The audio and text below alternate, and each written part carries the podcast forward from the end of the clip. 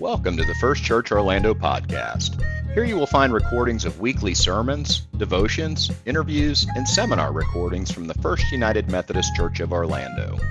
For more information about First Church Orlando, please visit our website at firstchurchorlando.org or follow us on Facebook, Instagram, and Twitter. Now, enjoy the podcast.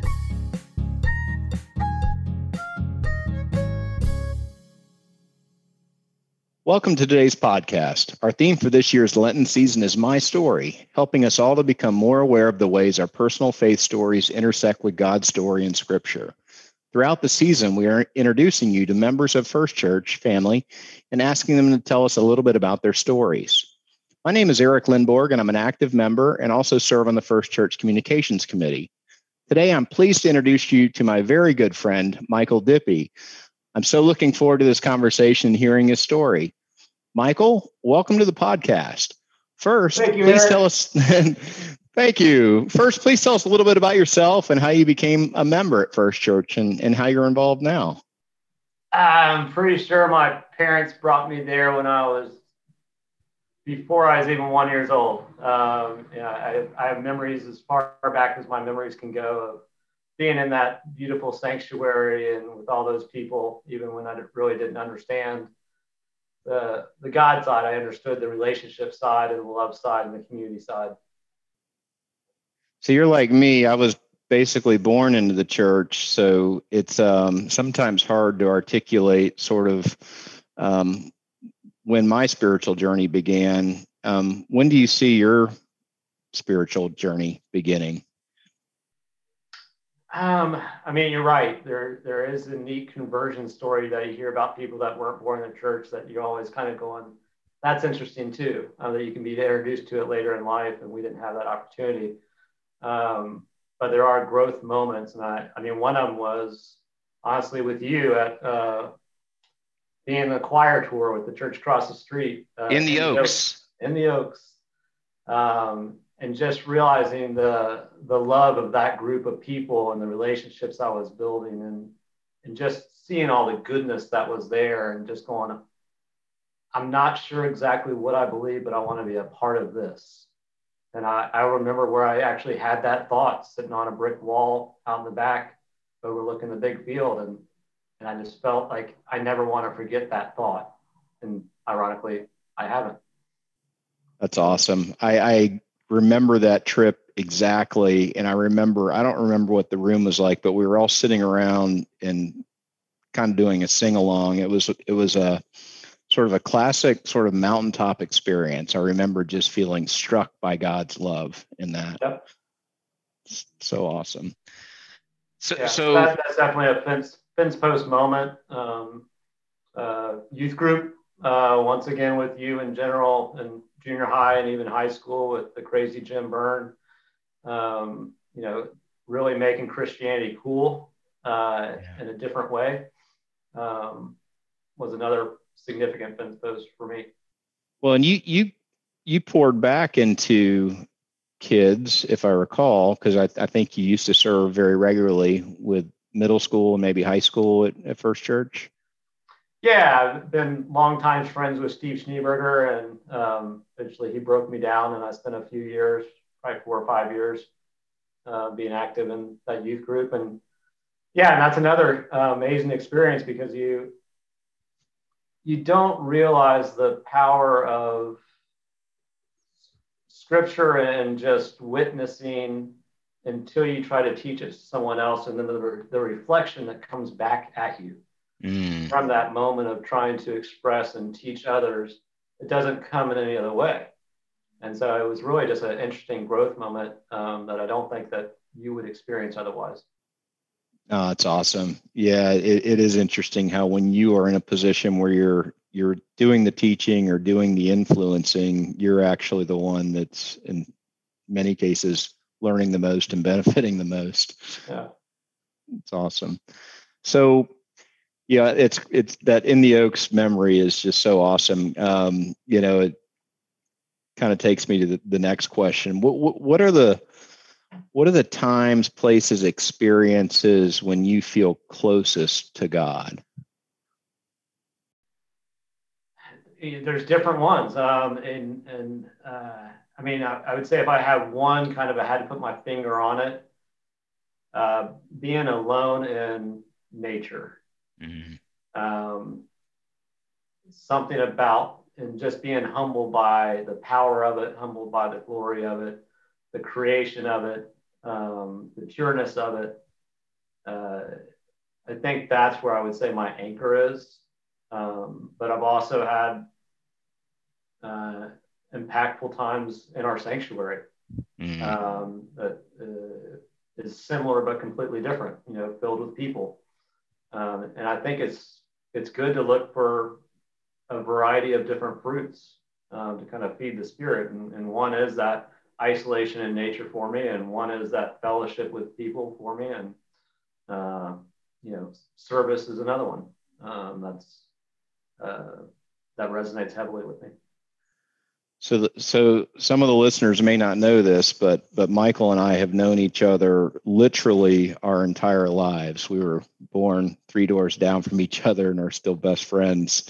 Um, and I, I, make that comment only because, uh, like Michael, you know, being with with nature and God's creation gives me the most spiritual energy I could ever, you know, ever have and and also one of the things I truly love about our church is the sanctuary space. It's um it, it, I walk in there, it's the smell, the feel, everything. It just completely connects me. So it's interesting that you and I are wired up so similarly.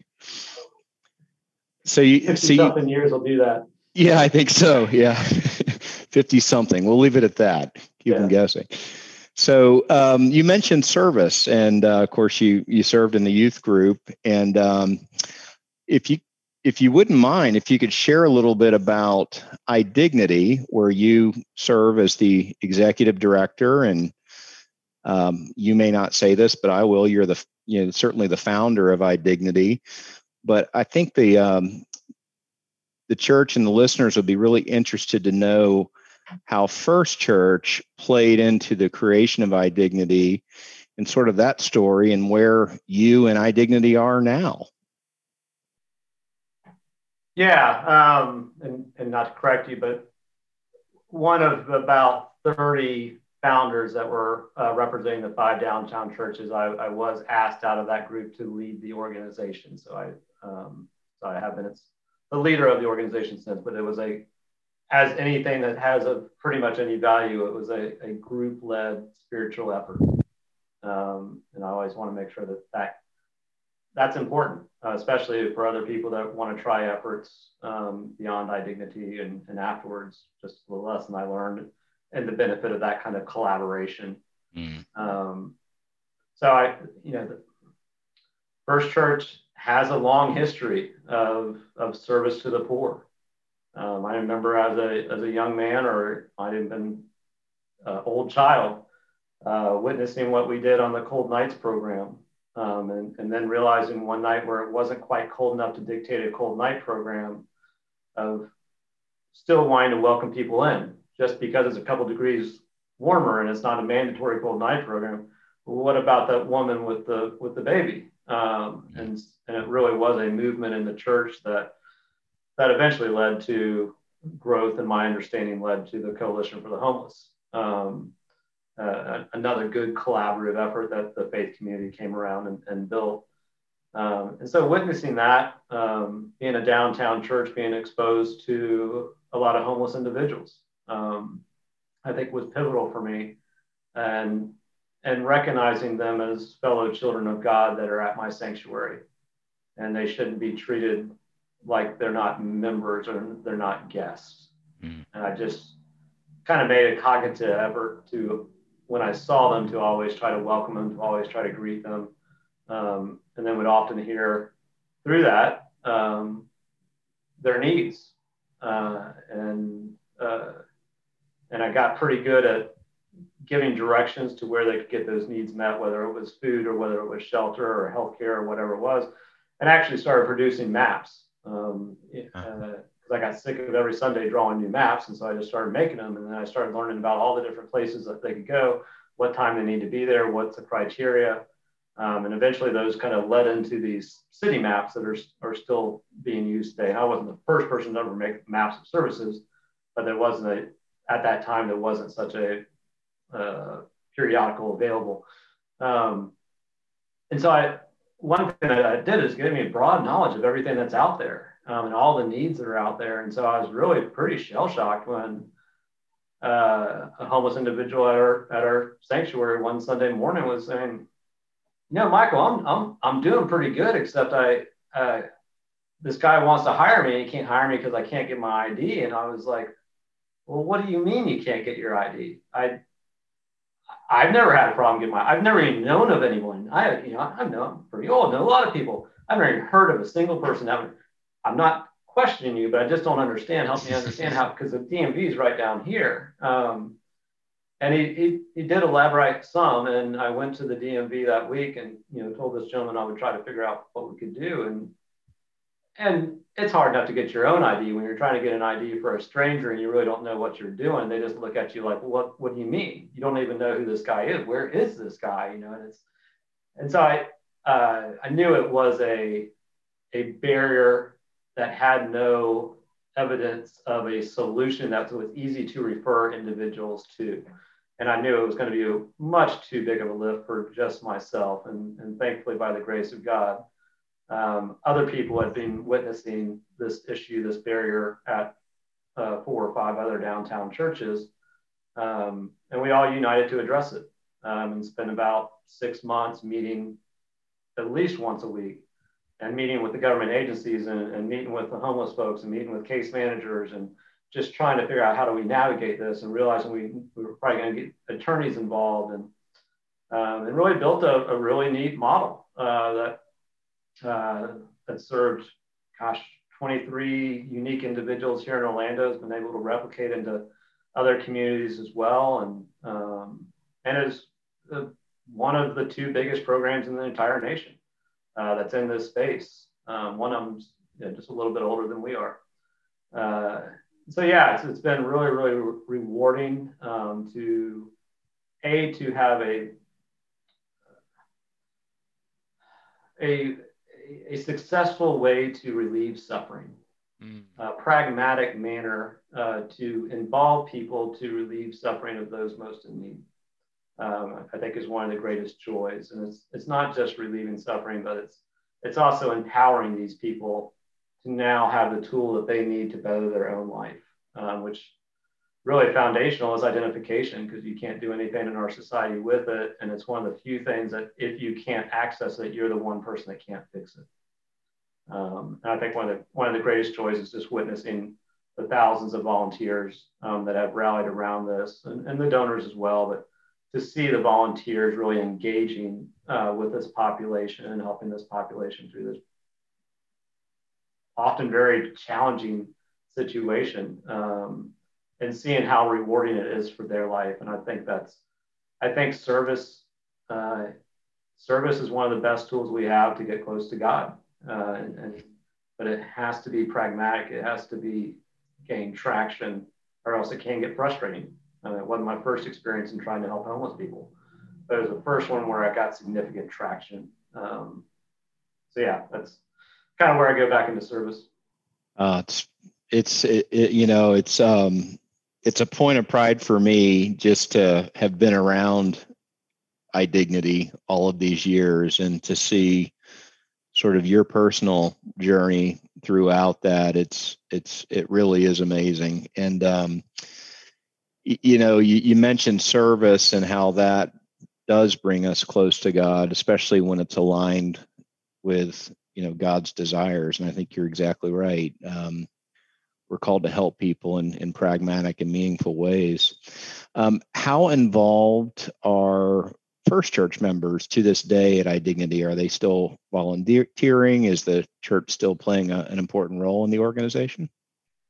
Yeah, I mean, to the best of the ability in the pandemic environment, uh, pandemic has definitely thrown iDignity like a, a lot of organizations for a loop. But our delivery service model was to have 400 people in a room all together uh, one day, once a month. And you obviously can't do that with social distancing and, and have 150 volunteers that are all assisting in that process. Um, and you just can't do it. Um, so we've had to uh, kind of reinvent our delivery of service to three days a week in a much, much smaller facility with 20 clients a day or sometimes 25 clients a day. Um, but that really only only has room for about 10 volunteers. Um, and, and, the volunteers that are at that event really have to know soups to nuts um, about identification and, and, all the barriers. There's, there's just not 150 different slots for you to fill with volunteers. And so it's a different dynamic. I, I think it's maybe a little deeper, but certainly not nearly as wide. Um, and that's an impediment, plus the impediment that there's a lot of our volunteers in that retirement age, and they are specifically the people that shouldn't be out uh, with potential exposure to COVID, um, which, regardless of the size of iDignity events, is still a risk. So we've part of the reinvention of iDignity is also leveraging technology, uh, a to reduce the likelihood of uh, spreading of COVID through paper and pens. Um, but B, also to enable our staff and our volunteers to work remotely. Mm. So we do have some volunteers that are helping clients um, or are meeting with case managers or are doing research at home, working uh, with the identity kind of software system. So that's exciting, but it's still not big. You know, it's not going to be 150 people logging in. Um, but the heart of what the founding of iDignity and the, the first 12 years before COVID, yeah, First Church is all in. Um, you know, it's, uh, it's, especially the new class. If I was to point to one, um, you know, they were the ones that rallied around me. That was my Sunday school. It was my parents' Sunday school class, and I, it was just the one that I would attend because I was always amazed at the intellectual level in that class.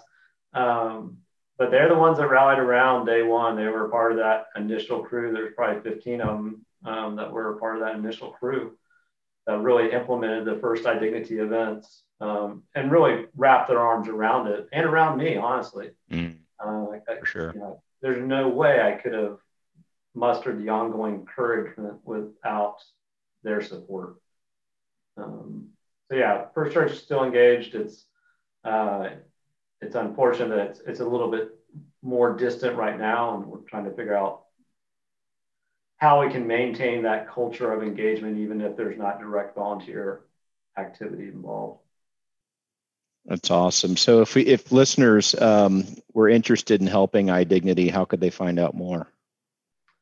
Uh, probably best is the old good old website, World Wide Web, uh, idignity.org, I D I G N I T Y um, form you can fill out there, reach out to the volunteer coordinator, um, and, and, or she'll reach out to you at that point and, and see if we can get a good committed fit of, you know, once every other week or something like that, where you could come in and serve or, or serve at home or, or serve at other capacities in the office that maybe is not direct client forward.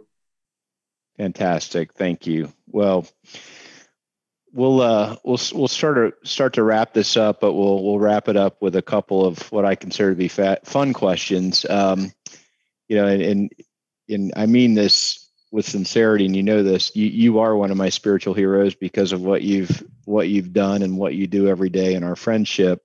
Um, but who would you consider one of your spiritual heroes? Or if you've got more than one, you can yeah. share that too. Um, I mean, Reverend Zimmerman comes to mind as a childhood. Uh, we already mentioned Jim Byrne as another pastor. Uh, Britt Gilmore, he was he was by my side helping to start iDignity with that core group, um, and just one of the one of the most peaceful men I've ever known. Um, and then you got the big shots, the you know C.S. Lewis, the Richard Rohrs, the I've been reading a little bit about the Dalai Lama and Desmond Tutu, and you know, I, I try to get as many different spiritual paths uh, as I as I can to just. I think there's a, there's just a lot of value in all these really really smart people that have gone down the paths before, and so trying to tap into that. Um, and honestly, you. I mean, we've been tight for a long time, and I, I look at the faith journey that you've had, and it, it, it builds me confidence to to have someone alongside me. Um, going down that path. You're, you're I good. my mom. I meant to say my mom. Of course, of course, of course, your mom. Oh, thank you, Michael. You know, I I um, cherish our friendship, and I feel the same way about you. So, God is uh, God is big, and He's indescribable, and His impact is um, very difficult sometimes to understand. But what would you say is your favorite thing about God? I think I think equality, um, that we're all his children, that he loves us all equally, at least in my theology. Um, there's something very unifying about that. There's so much divisiveness, you, you know, in the United States and across the world in so many different ways. And then you have this one entity, God, that goes, love y'all. Mm. Um, there's something very unifying about that. Um, and I, I, wish we could see it more clearly. Uh, you know, we're all sharing basically the same blood, the same type of DNA in, in a sense. And it just sometimes seems like we let this pettiness get in the way. And I, I just, I envision God just going, ah, you know, why can't they get over this stuff? Why can't they just love each other and care for each other? Um, or, or simply just share my love with each other, if nothing else. You know, it's so I, I think that's what I, I, I, like to see is, yeah, just just the one. I love that. I love that. And, and by the way, it's something that I love the most about our church is that um, our church loves everyone and does welcome everyone. Um, that's awesome. Well, Michael, this has been a real pleasure. Thank you for taking the time to to talk with us and to share your story. And uh, thank you for the work that you do both in the church and, and in iDignity. And um, on behalf of First Church, uh, God bless you. We hope you enjoyed the podcast and that you will listen again in the future. If you enjoyed today's message, we hope you'll subscribe to our podcast on your favorite platform and share it with others on social media. For more information about First Church Orlando, please visit our website at firstchurchorlando.org or follow us on Facebook, Instagram, and Twitter.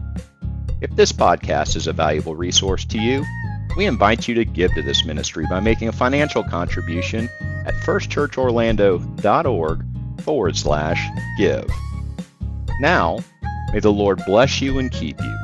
May the Lord make his face to shine upon you and be gracious unto you.